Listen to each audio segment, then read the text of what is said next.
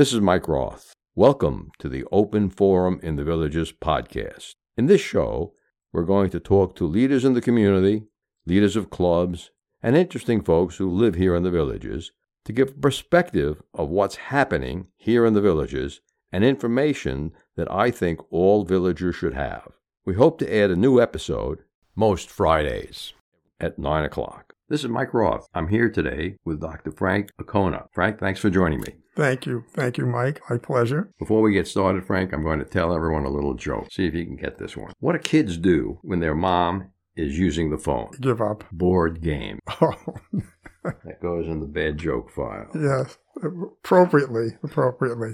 Kaplunk. Okay. And let me tell our audience a little bit about you, Frank. Frank has been a professor for over 40 years and taught courses in psycho- psychoanalysis and Jungian archetype. He taught an interesting course in Murder 101. Somehow you're going to have to explain how those, th- that fits together. He's taught comparative mythology. Well, that's a strange one, Frank, I, I got to admit. And the interpretation of dreams. That's what we're going to talk a lot about today. He's taught courses on Shakespeare and literature, two doctorates, one in medical humanities with a concentration in psychoanalysis, and uh, he served uh, multiple terms as the associate editor of the Journal of Evolutionary Psychiatry and as a distinguished scholar in and lecturer for the New Jersey Council of Humanities. Or should I say, the New Jersey?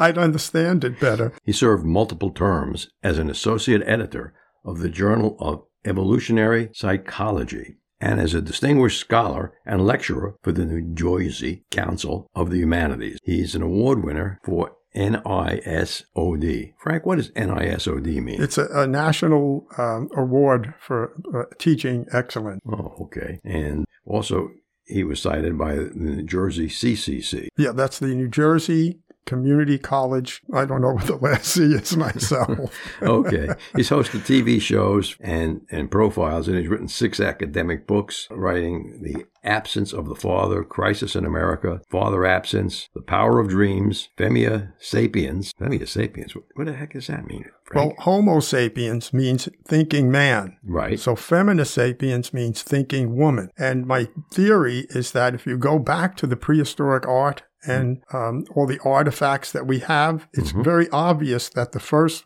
thinking human beings were women, uh, not men. Interesting. Uh, you, you've also co published a book called He Says, She Says Shakespeare. Shakespeare. Oh, yes. Yeah. I taught that for a few years. One of my colleagues and I uh, used to fight all the time. And so I, we thought, well, why not just write a book about it? And Frank has written four murder mystery novels as part of his continuing series. Uh, Frank, do you use your own name on the novels? Yes. Yeah. Okay, I had another author in here. Uh, she wrote romantic novels, romance novels, and she uses two different nom de plums as her name. Has been very successful at it. I don't. I uh, that's great. If I wrote romance novels. I do the same because I wouldn't want my wife to know what I know about romance. okay, we just turned off all the women who were listening.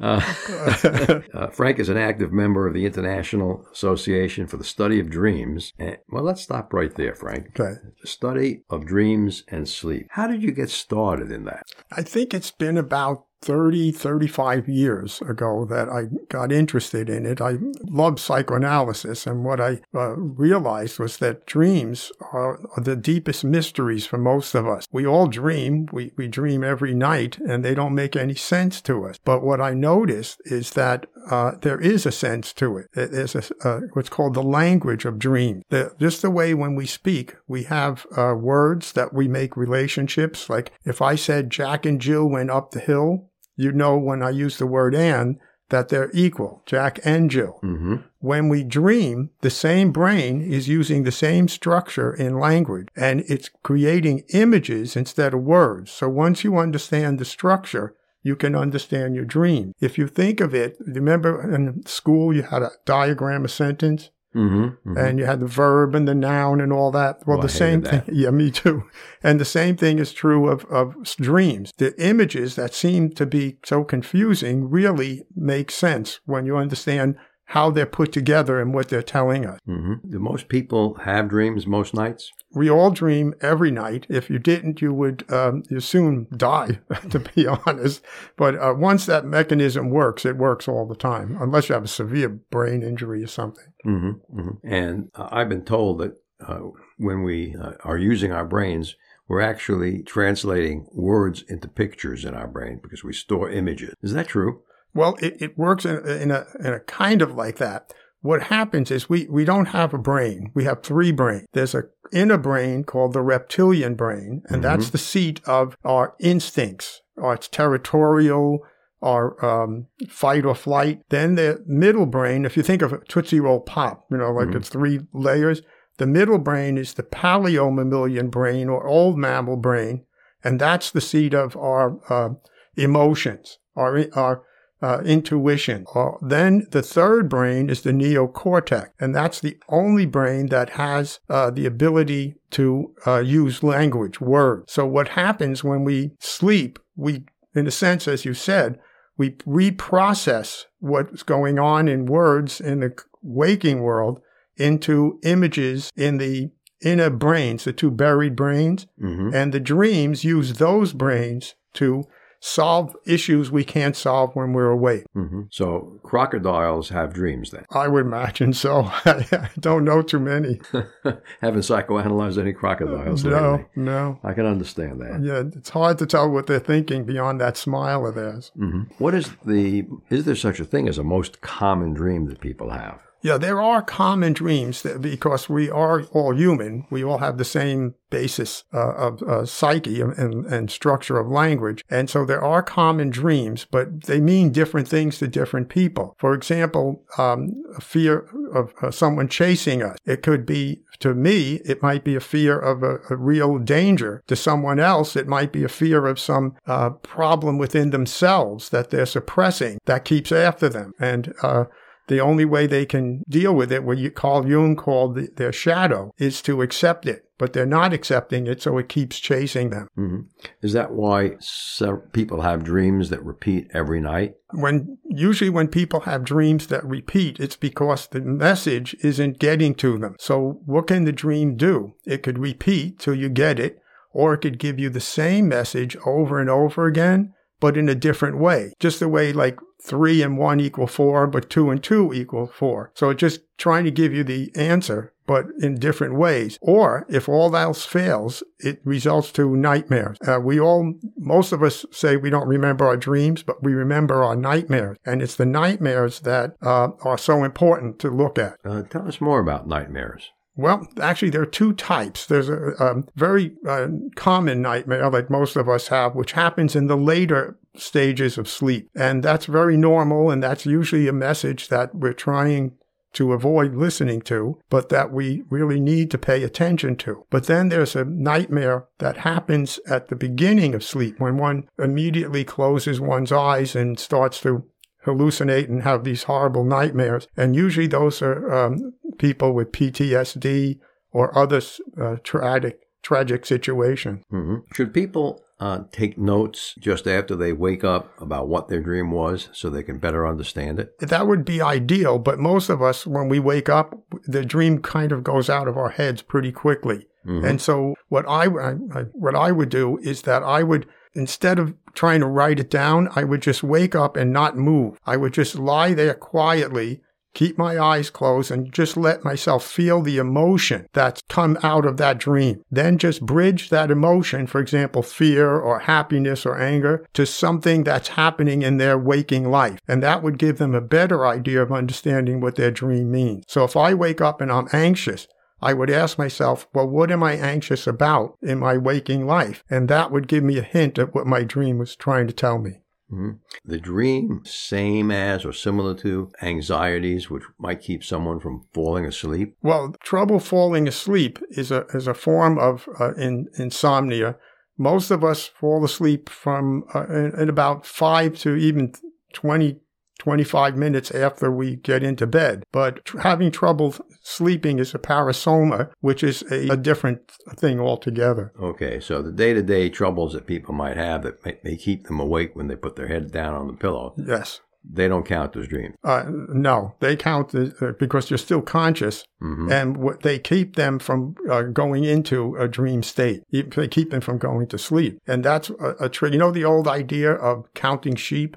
Yes. Yeah, the reason that kind of works is because the reason we can't fall asleep is we keep thinking about ourselves, what's going on, all our worries, our concerns, our fears, and we uh, we can't shut our minds off. So if we focus on the sheep going over the fence, we not stop thinking about ourselves and think about uh, think about something else. hmm And, and where does meditation come on this continuum? Meditation is in a, very much like a state of early dreams. Meditation and dreams in the beginning have a lot of similariza- are similar. So they are basically the same thing uh, at the early, early stages of falling asleep. hmm And in meditation, sometimes they tell you to clear your mind, take deep breath, and don't think about anything in particular. Yeah, stop the mind stuff. Right. We picture a, a, a lake and wind blows ripples across the lake. That's the thoughts that go through our brain. So we want to stop the thoughts so that we can see the surface in a nice smooth fashion, which if you think of it means that it, it becomes both reflexive. You could see your reflection in it, but because the water is still, you can also see deep under what's there. hmm So dreams are a normal phenomenon, and a dream is trying to tell you something. Am I right so right. far? Or it's trying to work out some kind of issue, or it's trying to help us practice something. So if you're a golfer, for example, and you've been trying to improve your golf game, when you're dreaming during your non-REM sleep, you are coming up with strategies on how to do that. Then in your REM sleep, you actually practice that. And studies show that people who can do this and type, you know, link into this process, actually improve physically. Hmm Sometimes I've had some of my best ideas in dreams, and I'll jot them down, take a couple of quick notes, and then implement them. Yes, you, you'd be surprised at how many uh, great ideas came from dreams. Uh, Einstein, for example, uh, his theory of uh, relativity came from uh, a dream he had of seeing, uh, he was walking in a country lane and there was a fence with cows behind it and the fence was electrified and when he saw the uh, cows come in contact with the, t- the fence, it seemed all of them were electrified at the same time. But to the farmer who was at the other end of the fence, the, the cows looked to be one at a time. And so he realized that time was relative to space. Hmm, it's an interesting comparison. In in your practice, you have analyzed dreams for clients, Frank. Well, I was always a professor, but Okay. I've analyzed dreams for about 35 years. I've heard every dream, and people say to me the same thing. My dreams are crazy. My dreams are so crazy. And, you know, I'm thinking, well, the rest of us have these normal dreams that we understand completely, but just their dreams are crazy. So in dreams, things are distorted. They're, they're in a way that we don't recognize them. Sometimes people in the dreams are people that we recognize. Right. We recognize the images and people in the dreams, but we don't recognize what they're trying to tell us. And that's why we need to understand the language of dreams, the structure. hmm And can you give us a, a brief, condensed structural language of dreams? Well, I could just give you one example uh, Okay. because there's not so many of them, just the way there's so many figures of speech. Uh, one is, is called representation. And what happens in representation is the dream uh, begins in one place and then jumps to somewhere else. Or two people get merged together. One of my dreams uh, was my grandmother was the racehorse Seabiscuit. And I knew it was my grandmother, but it was also the racehorse Seabiscuit. And I didn't understand it till many years later when I studied all these things. My grandmother had come from uh, Italy and didn't speak the language, had three children, but yet she was able to survive and raise her children. And she was an underdog in a sense. Seabiscuit was the same way. It was a diminutive horse who they, no one thought was going to win and became a great champion. So what my dream was telling me is an, um, a simile. My grandmother is like Seabiscuit. And I'm like my grandmother, so it was at a time in my life where I was going to quit. And Mhm. my dream was telling me, don't quit. You have it in you to be able to do it. Mm-hmm. Now, you had to know the story of Seabiscuit before you had the dream. Uh, no, in this case, the two of them were merged together. And the other case is a cause and effect. So there's a classic dream of a woman who had just given birth and she couldn't lose those extra pounds. And she had a dream that began with a hippopotamus that was in a tutu and was dancing around. And then the second part of the dream, she was flying an airplane and crashing it into the ground. This is kind of textbook 101 dream. And what it was showing is that she was in the first dream showing how she felt about herself. That was her self image. The second dream was telling her that because of her self image, she was crashing her whole life into the ground and that she needed to stop. So it was a cause and an effect. Hmm. I thought that dream was saying that hippopotamuses shouldn't fly airplanes. well, I could be wrong. I've been wrong before. That sounds logical. It'd be really hard for them to work the controls, I think. Uh, yeah, and they, they wouldn't be able to carry any luggage uh, mm-hmm. because the, of the weight, the weight differentiations. yeah. so dreams can be informative for us to give us subconscious messages from our unconscious mind to our conscious mind. Well, you remember the um, the show Dragnet? Sure, Jack Webb. just the facts, ma'am, nothing but the facts. Sure. When we're awake, that's what our conscious mind does. It focuses on facts. So when we're sleeping, the, the brain is actually floating in liquid. And during the day, it floats in liquids that keep us awake. Then we go to sleep. They're replaced by you know, melatonin and that allows us to go, the brain to stop thinking and opens the inner brains so that we start dealing with the same problem, but with our emotions and with our instincts instead of with our common sense or, or brain. Mm-hmm. People don't realize, but 90% of all our decisions are unconscious. Emotionally based. Emotionally or instinctually based. Mm-hmm. And Frank, if you could tell our listeners just one thing that they could do with their dreams that would help them in their life, what would that be?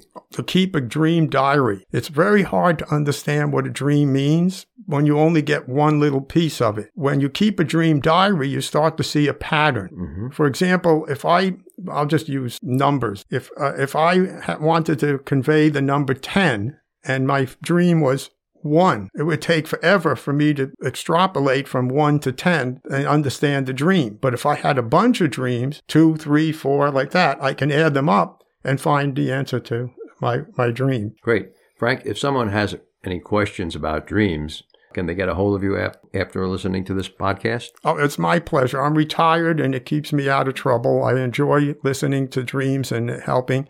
So they can contact me at my email, which is uh, drfranka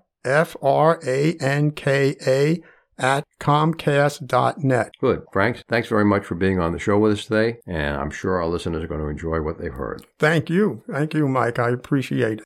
Remember, our next episode will air live Friday at 9 a.m., or should I say pre recorded, but that's when it'll be released on our regular subscriptions. Bonus subscribers can get early access to episodes. Should you want to become a sponsor of the show, contact me at Mike Roth at rothvoice.com. If you know someone that you think should be on the show, send me an email at mike at rothvoice.com. I want to thank everyone for listening to the show. The content of the show is copyright by Roth Voice 2022, all rights reserved.